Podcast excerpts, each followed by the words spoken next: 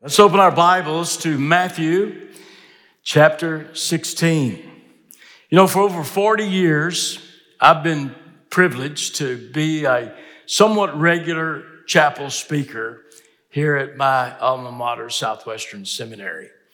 And uh, in the past, I've used this particular text for other generations who've come before. And so, what we're going to share today is nothing that you shouldn't already know, but as Peter said in his second epistle, I'm going to share some things with you you already know, but I'm doing so to stir you up by way of remembrance.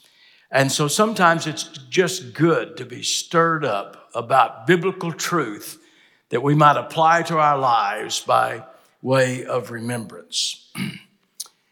Many years ago, I was devotionally reading through the Gospels, as I've done throughout my entire Christian experience of decades now. And yet, that particular time, I saw something that I'd seen before, but I'd never really seen. Has that ever happened to you? And you know what it was? It was the numbers of times that our Lord asked questions recorded in Scripture.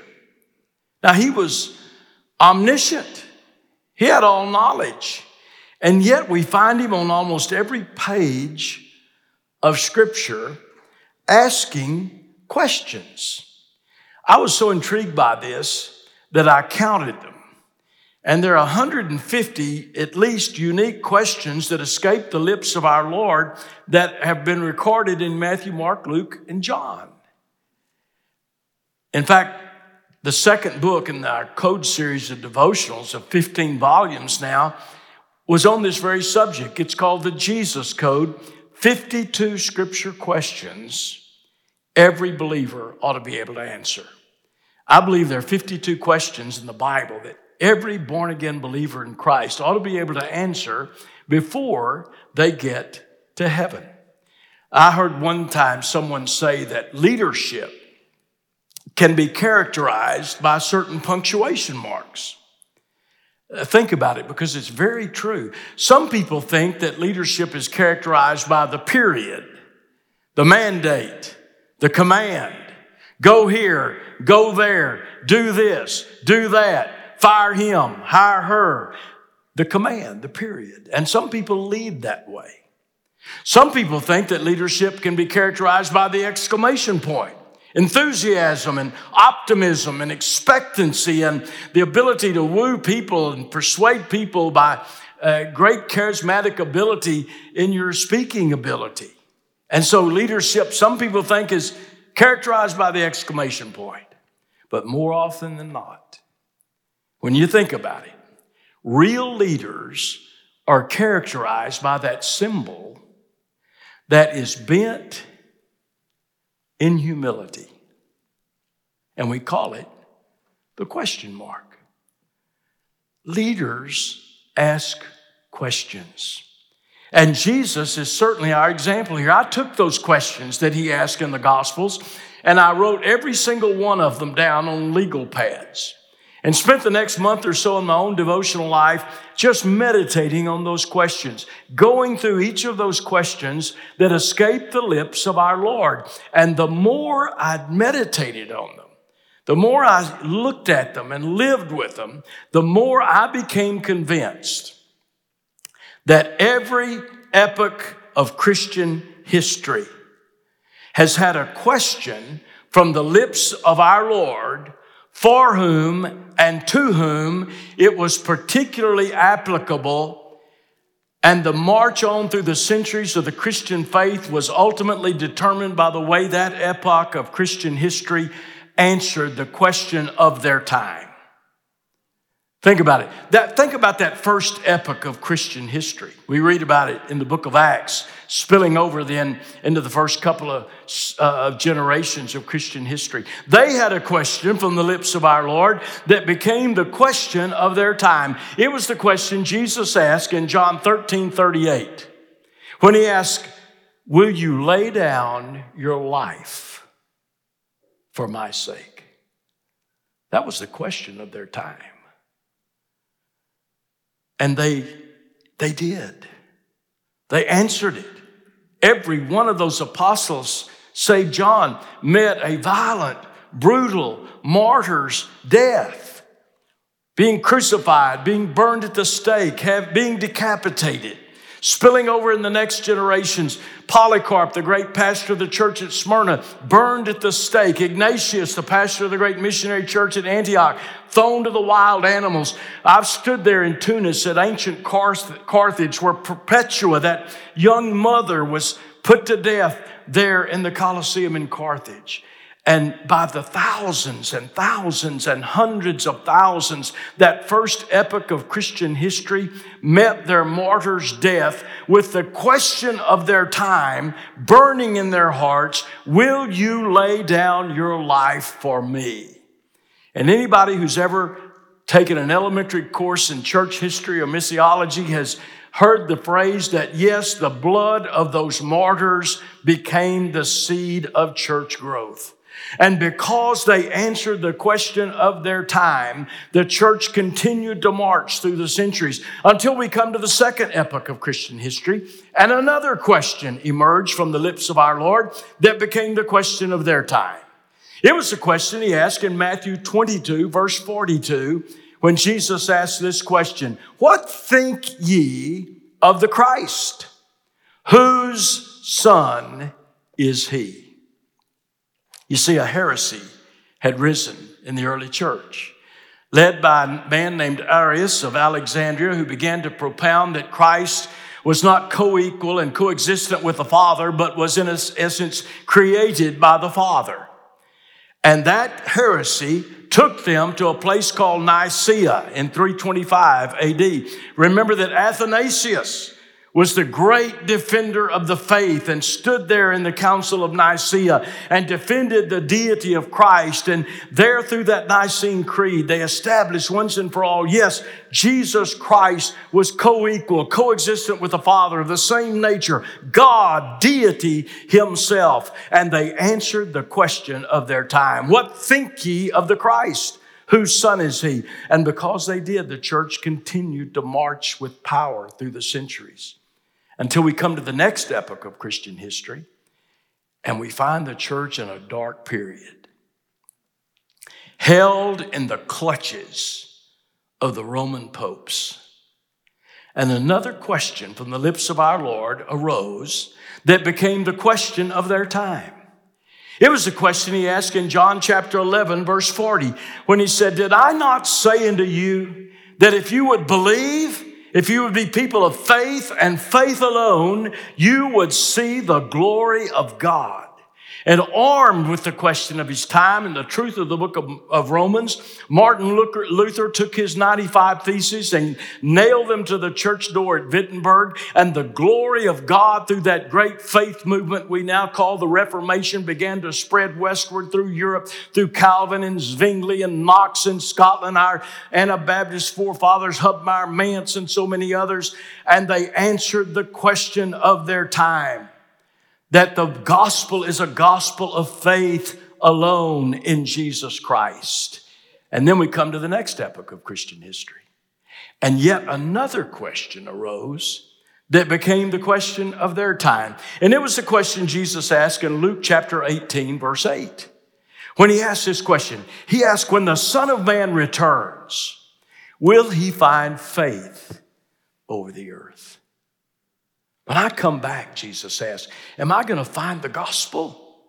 Am I going to find faith spread over all the earth? And burdened by that question and armed with the question of their time, men and their wives like William Carey and Hudson Taylor and, and Adoniram and Ann Judson left the comforts and confines of home and hearth for faraway places that we used to call like Burma Africa, and India, and China. And the modern missionary movement was begun that continues to this day with hundreds upon thousands of people leaving their own home and hearts to go to serve Christ over this earth. And they answered the question of their time. And we've taken the gospel to the nations to this very day.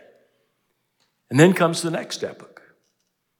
Late 20th, uh, late 19th, earliest 20th century another question arose from the lips of our Lord that became the question of the church's time in that day. And it was the question he asked in John 6, verse 67, when he asked this Will you also go away? And we watched as one mainline denomination after another, after another, after another, after another left the founding principles of their founders and the doctrinal truths of the Word of God to follow after liberalism and her twin children of pluralism and inclusivism. And thank God there were a group of evangelicals who said, We won't go away. When Jesus asked, Will you also go away? We stood firm. That's why you, you are studying in a seminary here today, because people in the past generation in Christian history answered the question in our world. And that's why you study in a place today where every professor here believes in the inerrancy of Scripture and holds to the doctrinal truths that were established on this hill 115 years ago. And so now you live in a new epoch of Christian history. And you prepare here for ministry to go out all over the world.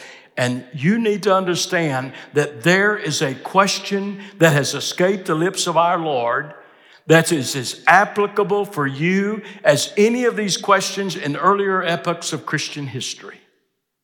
It's the question of our text where Jesus asked in Matthew 16, verse 15, Who do you say? Not who do you think? Who do you study about? Who do you wish me? Who do you profess?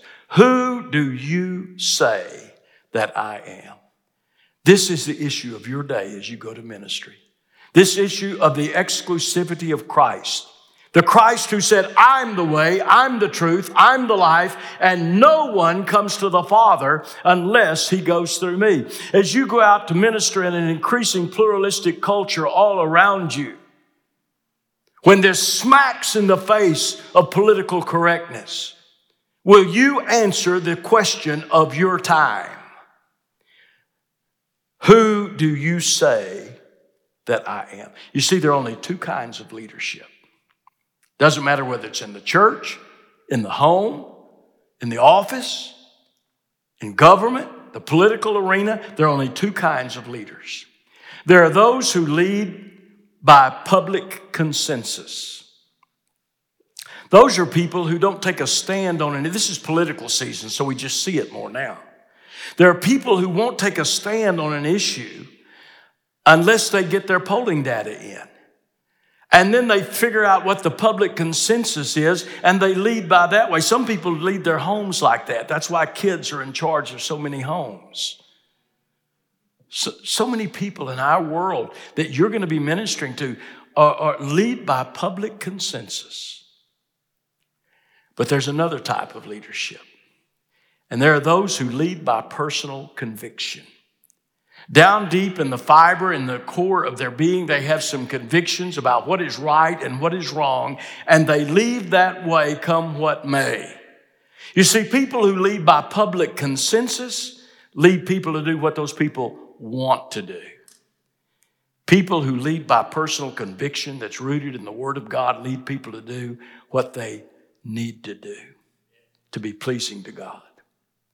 Now, it's at this very point of these two things here in this text in Matthew 16 that Jesus takes the disciples away from the Galilean crowds and marches them almost 20 miles to the north, all the way up to the headwaters of the Jordan, all the way up to the foothills of Mount Hermon, all the way up to where Philip had built the place in honor of the Caesar that we call in Scripture Caesarea Philippi.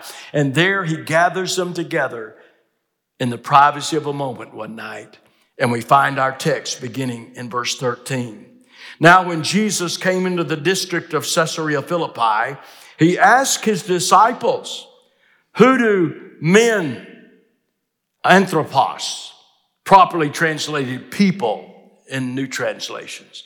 Who do men say? Who do the people say that the Son of Man is? Do you see that? That's a question of public consensus. What's polling data showing? What are folks out there saying? We're living in a world where a lot of people never get out of verse 13 because what men say is more important to them than what God says. What men think about you is more important than what God thinks for some people. And so what happened? They said, some say you're John the Baptist. Others say Elijah. Others, Jeremiah or one of the prophets. Then he said to them, But who do you say that I am? Do you see that? That's not the question of public consensus. That is the question of personal conviction. That's the question of your time. This is the question in a, an increasingly pluralistic culture in which you're going to minister the gospel of Jesus Christ that you must get solidly fixed in your heart and mind. And so I've got two brief points to this message. First of all, I want us to stop for just a moment and look at this question of public consensus in verse 13. Who do men say, Jesus says? Who do the people say? You've been out there, he said. You've been out there in the Galilean crowds. Who do the people say that I am? And what happens? Whoosh, they get in a little holy huddle, the disciples. And, and they, they pull out all their polling data. They've been down there among the crowds. They've been listening to the people. They've been immersing themselves in the masses of people on the northern shore of Galilee, expending themselves physically and emotionally and spiritually and listening to what the people are saying. And so they, they said, well, one of them spoke up and said, well, my, my data says they're saying you're, you got the spirit of John the Baptist come back. You know, John the Baptist had just lost his head, remember? I mean, literally, had it cut off. And so one of them said, Well, I hear people saying that they think the spirit of John the Baptist has come back in you. Another said, No, no, no, no, not, that's not what my polling data shows. It says they're saying that you're Elijah, the man of prayer. By the time we come to Matthew 16, they've seen him do so much by prayer. Somebody else says, No, no, no. They're saying you're Jeremiah, the weeping prophet. You know, later they would see him weep at the tomb of Lazarus. They'd see him weep with deep sobs on Palm Sunday Road. And then another interjected, No, that's not what they're saying. They're saying you're just another one of the prophets. Things haven't changed much. Ask our Islamic friends who he is, and that's the answer you'll get from them. He's just another one of the prophets. You see what happens in this verse in a culture in which we live. We live in a world where what men say has become more important than what God says. That's a culture you go out to minister in. You don't go out to minister in a 1950s culture in the Bible Belt. You go out to minister in a culture where what men say is far more important than what God says. You see it every day. I saw it this morning. I, I read the Dallas paper and the Fort Worth paper every morning. And, and, and you know what I, I saw in the paper this morning? Same thing I see every morning an opinion section. I thought this morning, why isn't there a conviction section? Why didn't, why didn't the Fort Worth Star Telegram come over here and get Dr. Dockery every day to write, a, write an article in there about the convictions of the Word of God? Why is there just an opinion section? Why? Because what men say is far more important in our world today that you're going out to minister in than what God says. I often think about what would happen if Jesus and some of the things he said in the gospel appeared and showed up today. Any of you ever seen The View? Don't you raise your hand. what about, what if Jesus showed up on The View with Joy and Whoopi and all that crowd? And in the middle of that conversation, he said, Just a minute, Joy. I said, uh, Well, you should ask your husband about that. And she said, Well, I'm not married. He said, Well, you sure not? Said, You've been married five times. That guy you're living with now, he's not even your husband. Why, you bigot? You've got no right to say that.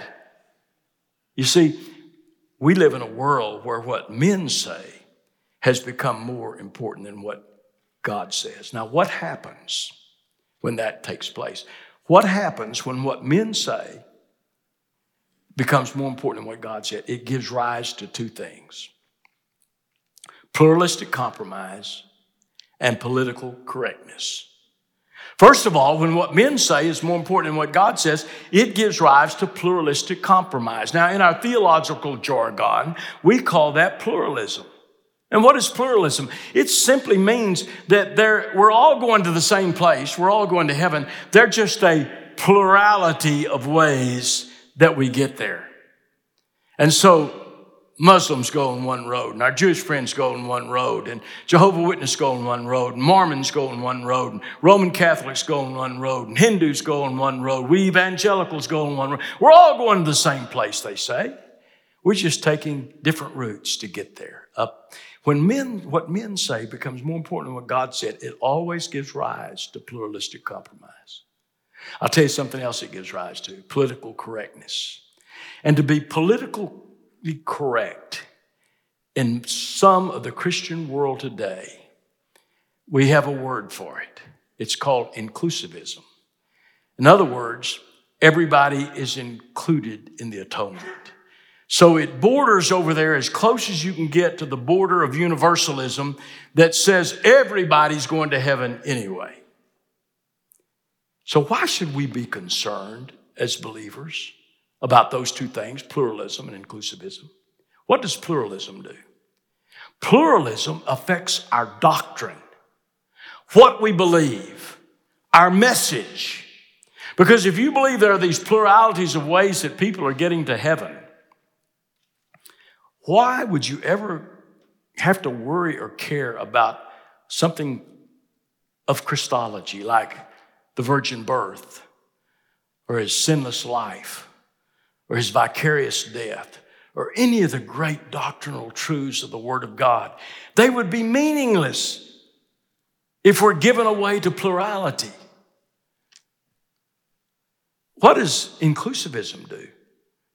It affects our duty, how we behave, our mission as believers. Because you see, if, if everybody, if you believe everybody's going to heaven anyway, there are two things you have no need of in the church anymore, and that's evangelism and missions. So it shouldn't surprise you when you go to the headquarters of many of these former mainline denominations that there are two departments that are no longer exist there evangelism and missions. But this question in verse 13 is not the question for us because we are a part of a people who care more what God says, I hope, than what man says. So finally, let's zero in on this question of personal conviction that he asks in verse 15.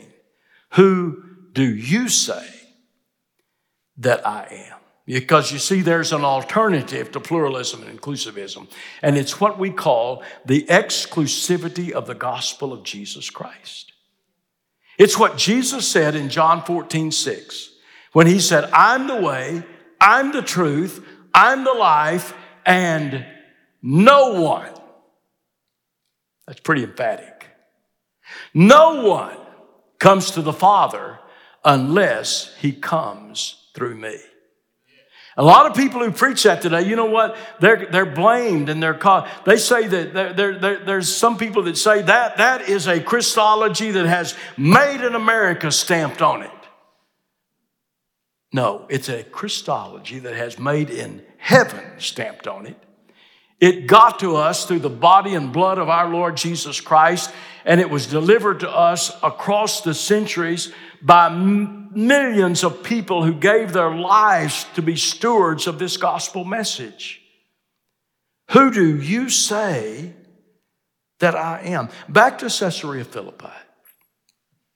It's emphatic in the language of the text. In other words, that you is where, if we had we been listening to Jesus ask this question, he would have asked it like this What about you? Now, this is one place the NIV gets it right. There may be other places for you NIV lovers, but I know this is one that gets it right. What about you? He said, You and you only, you and you alone, you and nobody else. What about you? Who do you say that I am? That's, that's the emphatic way he asked it. And God bless Simon Peter. We, he, we, we are quick to rag on him quicker than anybody else. Boastful, proud, we call it. But here, he's inspired of the Holy Ghost.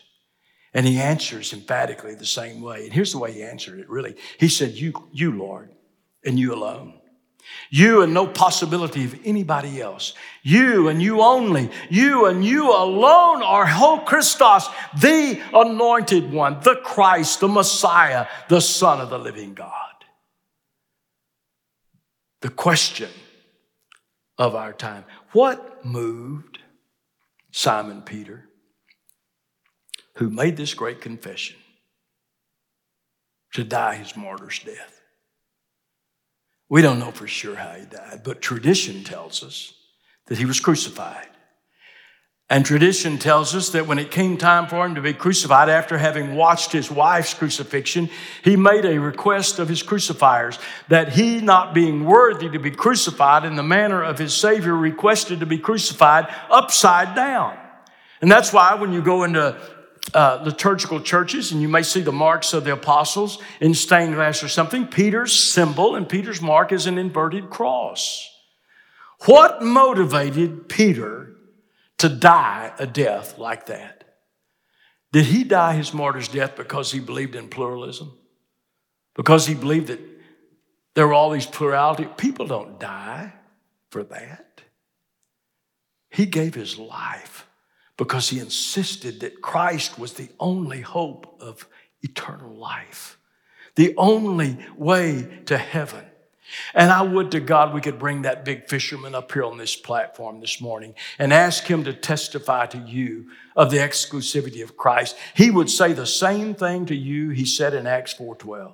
Neither is there salvation in any other, for there's what? No other name, none other name under heaven given among men, whereby you must be saved. What motivated Paul, who gave you half your New Testament, to die his martyr's death? Beheaded, most likely outside the city gates of Rome.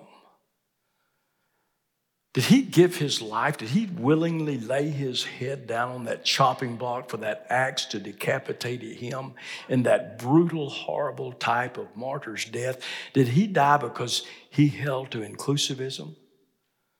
He believed everybody's going to be saved. People don't give their lives to that. These, these tremendous people in that first epoch of Christian history insisted that Christ was the only way to eternal life. And I wish I could bring Paul up here today just to testify to you. That little Jew bent over, every bone hardly had been broken in his body, stoned at Lystra and left for dead. He'd say the same thing to you he said in the first letter he wrote to the Galatians. He'd stand up here and he'd look you in the face and he'd say, should, should we or should I or should any other creature preach any other gospel to you, let him be accursed. John, exiled on Patmos over 90. I wish I could bring him up here to testify. You know what he'd say to you? He'd say the same thing to you he said in his first epistle, chapter 5, and also in his gospel. He'd look into your face this morning and he'd say, He that hath the Son hath life. And he that hath not the Son of God hath not life. And as he said in the gospel, the wrath of God abides on him. Now, when we say, like they, that Christ is the only way to eternal life, when we answer the question of our time, you know what people call us? You know what people think about most of us who are conservative evangelicals? They think we're, they call us narrow minded. I heard somebody say one time they think we're so narrow minded that a gnat could stand on the bridge of our nose and peck out of both eyes at the same time. That's pretty narrow minded. But, but I want to remind you of something in this place. That is the very nature of truth. All truth is narrow. Mathematical truth is narrow. Two plus two equals four. When I was in first grade over at D. McRae Elementary School on the east side of Fort Worth, and, and I'd put five on a on a test like that, and my teacher had got big red pencil making it. They used to tick me off. I was so close. I mean, can't you cut a little slack? I just missed it by one, but you can't. Why? Because mathematical truth is narrow. Scientific truth is narrow. You say, how do you figure that? Well, water freezes at what? 32 degrees Fahrenheit. Not 33, not 34, not 35. That's pretty narrow. Mathematical truth, scientific truth, geographical truth is narrow. We're, we're bordered from, with Oklahoma by the Red River, not, not the Sabine River. Historical truth is narrow. John Wilkes Booth shot Abraham Lincoln in the Ford Theater in Washington, D.C. He didn't stab him in the Bowery in lower Manhattan. So, why should we be surprised that theological truth is narrow? What did Jesus say? Enter in where? By the narrow way. Because straight is the gate, and narrow is the way that leads to life, and few there be that find it. Every epoch of Christian history has had a question from the lips of our Lord that it was imperative that they answer. At that first epoch, will you lay down your life for me? You know, walk, walk over there on the martyr's walk. I do that often. I stop at every one of those places and see our Southwesterners who met martyrs' deaths over there. But for most of us, that's not going to be the question of our time. Will you lay down your life for me? What think you the Christ whose son is he? We settled that centuries ago at Nicaea. When the Son of Man returns, will he find faith? That's not the question of your time. We're preaching the gospel over the whole world today. You have a question, however, for your time. Who do you say that I am? Let me just close with, you know, I've written a biography that'll be out in the first quarter next year on Dr. W.A. Criswell. I was his successor at First Baptist Dallas. He, in many ways, was like a father to me. I suppose I've read virtually every book he's ever written. In the course of the study and research for this biography, I've listened to hundreds of his sermons. And he closed a sermon that I listened to the other day in an incredible way, in an incredible fashion. Let me just paraphrase a bit of what he said. He said, I think of that grand and glorious day when all the redeemed of all the ages, every tongue and nation, tribe and people are gathered around the throne of God in heaven, and we're worshiping the Lamb of God, the Lord Jesus Christ. And in the midst of that great praise service, here come the patriarchs of the Old Testament. And they come walking by Abraham and Isaac, and there's Jacob and I've written books on leadership on some of those patriarchs, and, and, and there they are, and they come walking by, but I'm not one of them. And then I look, and, and behold, here come the sweet psalmist of Israel, Asaph, and, and David and the sons of Korah. I've memorized so many of their Psalms. I've sung them to myself in times of need. They brought such comfort to me. And here come the sweet psalmist of Israel, and they come walking by in that scene, but, but I'm not one of them. And then I look, and here come a bunch of men with their shoulders back, walking the, the, the, the, the prophets of the Old Testament. Ezekiel and Daniel and Isaiah and Jeremiah and all the all Micah and, and they're all the prophets of the Old Testament. They come walking by. But I'm not one of them. And then I look, and here come the glorious apostles of the New Testament. Andrew, there's Peter, his brother, who who's there because Andrew found him, James and John, the sons of Zebedee, and Bartholomew, and, and, and on and on. There come the glorious apostles of the New Testament, and they come marching right by in front of me, but I am not one of them. And then all of a sudden, a mass of people start coming and walking by, the martyrs of the church. Savonarola, there burned at the stake in Florence.